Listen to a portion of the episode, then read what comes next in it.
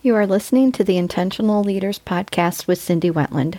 This is episode 19 Your Relationship with Emotions. Hi, I'm Cindy, an educator, certified coach, and passionate learner on all things leadership related.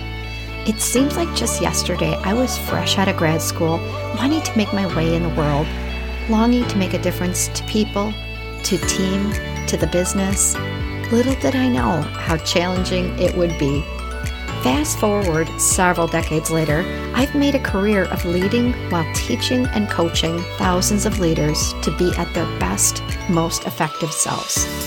Along this journey, I've captured so many insights, lessons, and techniques on how leaders become amazing, and also, as leaders, when we get it wrong.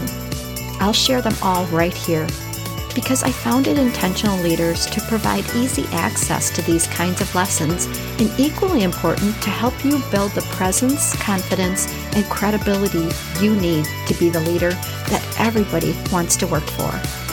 Because I know leadership has its challenges, but learning to lead shouldn't be one of them.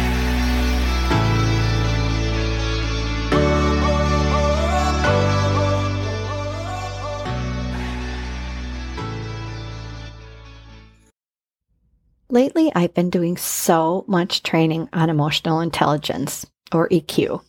Some of that's by design courses that are requested by organizations I work with, and some of it's really just more organic that conversations just turn to the impact of our emotions or other people's emotions. And a lot of times the question is like, what should we do about them? Uh, for example, a consistent risk I hear whenever I'm teaching about difficult conversations is the fear that the other person is going to become emotional. Oh my, as if there couldn't be a worse outcome than needing to figure out what to do with someone else's emotions. Or I've also heard several times just in the last couple weeks that leaders acknowledge, um, I wear my heart on my sleeve. And they say that with the objective of trying to change it as if that were a bad thing and something to be corrected. Emotions are fascinating to me, probably because I can look back on my life and my career and I see how my lack of insight in this area affected me. Not being self aware, not really managing my emotions in a healthy or constructive manner consistently really resulted in a lot of stress for me. And it also resulted in bad decision making, some really poor life choices, and sadly, that had an impact on those around me, both personally and professionally. It's an area that I really wish I would have embraced earlier. If you haven't explored this really important area of leadership, emotional intelligence is basically understanding your emotions, being able to label and differentiate amongst them, as well as those of others around you, and that you use that insight to guide your behavior and action. There are most commonly four different domains of emotional intelligence. Some of it is about us, meaning self awareness and self management. And then the other two are really about others. Social awareness are you dialed into what other people are experiencing? And relationship management, which is the ability to use all of that emotional insight to create trusting and effective relationships. And while many people think this is a relatively new area, it's been studied for a long time. For me, Daniel Goleman and Travis Bradberry have definitely brought it into the mainstream. And both have studied the impact of EQ at work and find it as a differentiator that it's correlated to higher performance. And interestingly, people that have high EQ tend to make more money. Pretty intriguing, right? but um, but there are always exceptions, of course, to any rule. And I remember working with an executive as a coach, and let's call him Pete, who, after completing a leadership assessment, he came out as a three out of 100 on a scale that measured personal warmth course, meaning the higher the score, the warmer you were. And he was a three. And this really intrigued me. And because, of course, I knew this, I tried exceptionally hard to engage him. I was so focused on trying to connect with him on some level outside of the really transactional nature of our relationship because we had to partner and create a leadership plan. But I didn't want this to be transactional for him. I wanted it to be transformational for him. Yeah, in a shocking plot twist, this did not occur. And in the time we worked together, it ended up that we just focused on the content of the plan. And after a while, I became pretty detached in the relationship and I became more transactional, just kind of anxious to get the plan done. I accepted that the experience wouldn't be meaningful to him, and I guess not to me either. I could actually feel that shift occurring because leaders' emotions are contagious. Daniel Goleman discovered that phenomenon. Leaders impact the emotions of their team. They own that emotional energy. So when I think of Pete, or I think with those leaders who wear their heart on the sleeve, and who would I rather work with? I'd say, yes, please give me your heart and give me your sleeve, because then at least I'd have a gauge of what's going on with that person, or in their heart, or in their brain. It'd be more authentic. It's data and insight that many people really just try hard to compartmentalize and to not let it show. So I wonder, why not? For the fear of what? And so often that fear starts with our beliefs. Consider the following beliefs about emotions and see which ones resonate with you. Number one, if I lose control of my emotions in front of others, they will think less of me.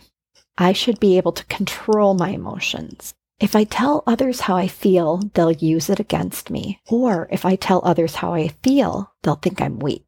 Other people don't feel this way. There must be something wrong with me. Or I should be able to cope with the difficulties on my own without turning to other people for support. If I show signs of weakness, other people will reject me. I'm just stupid for feeling this way. I should just suck it up. Well, according to positive psychology, each of these are false beliefs.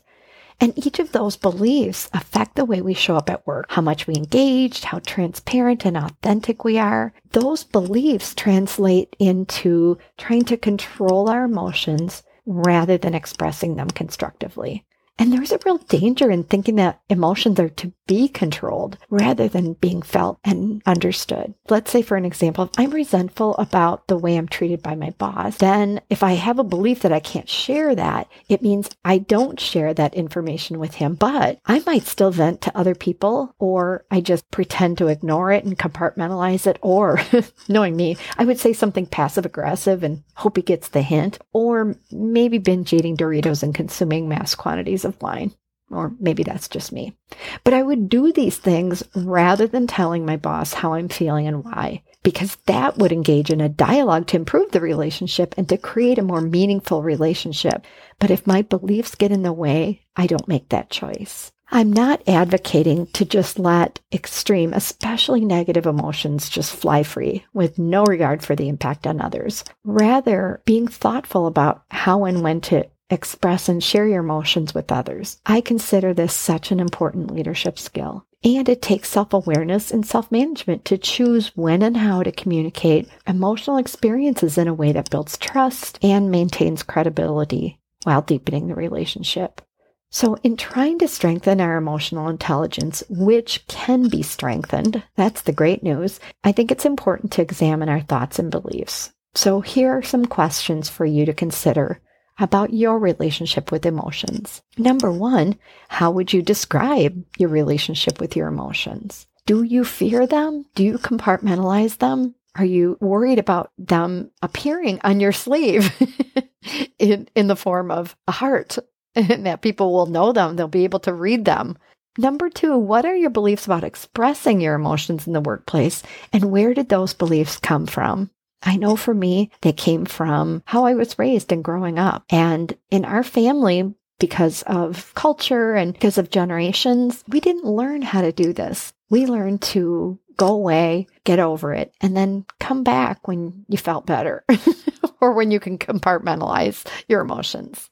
So, number three, what are the consequences to you of continuing to hold on to any false beliefs that you may have? Number four, how might exploring emotional intelligence actually improve your leadership effectiveness? Have you ever examined that and the impact of either your self awareness, self management, your social awareness, and your connections with others? And then number five, if it is indeed true that your emotions are contagious, what are you spreading?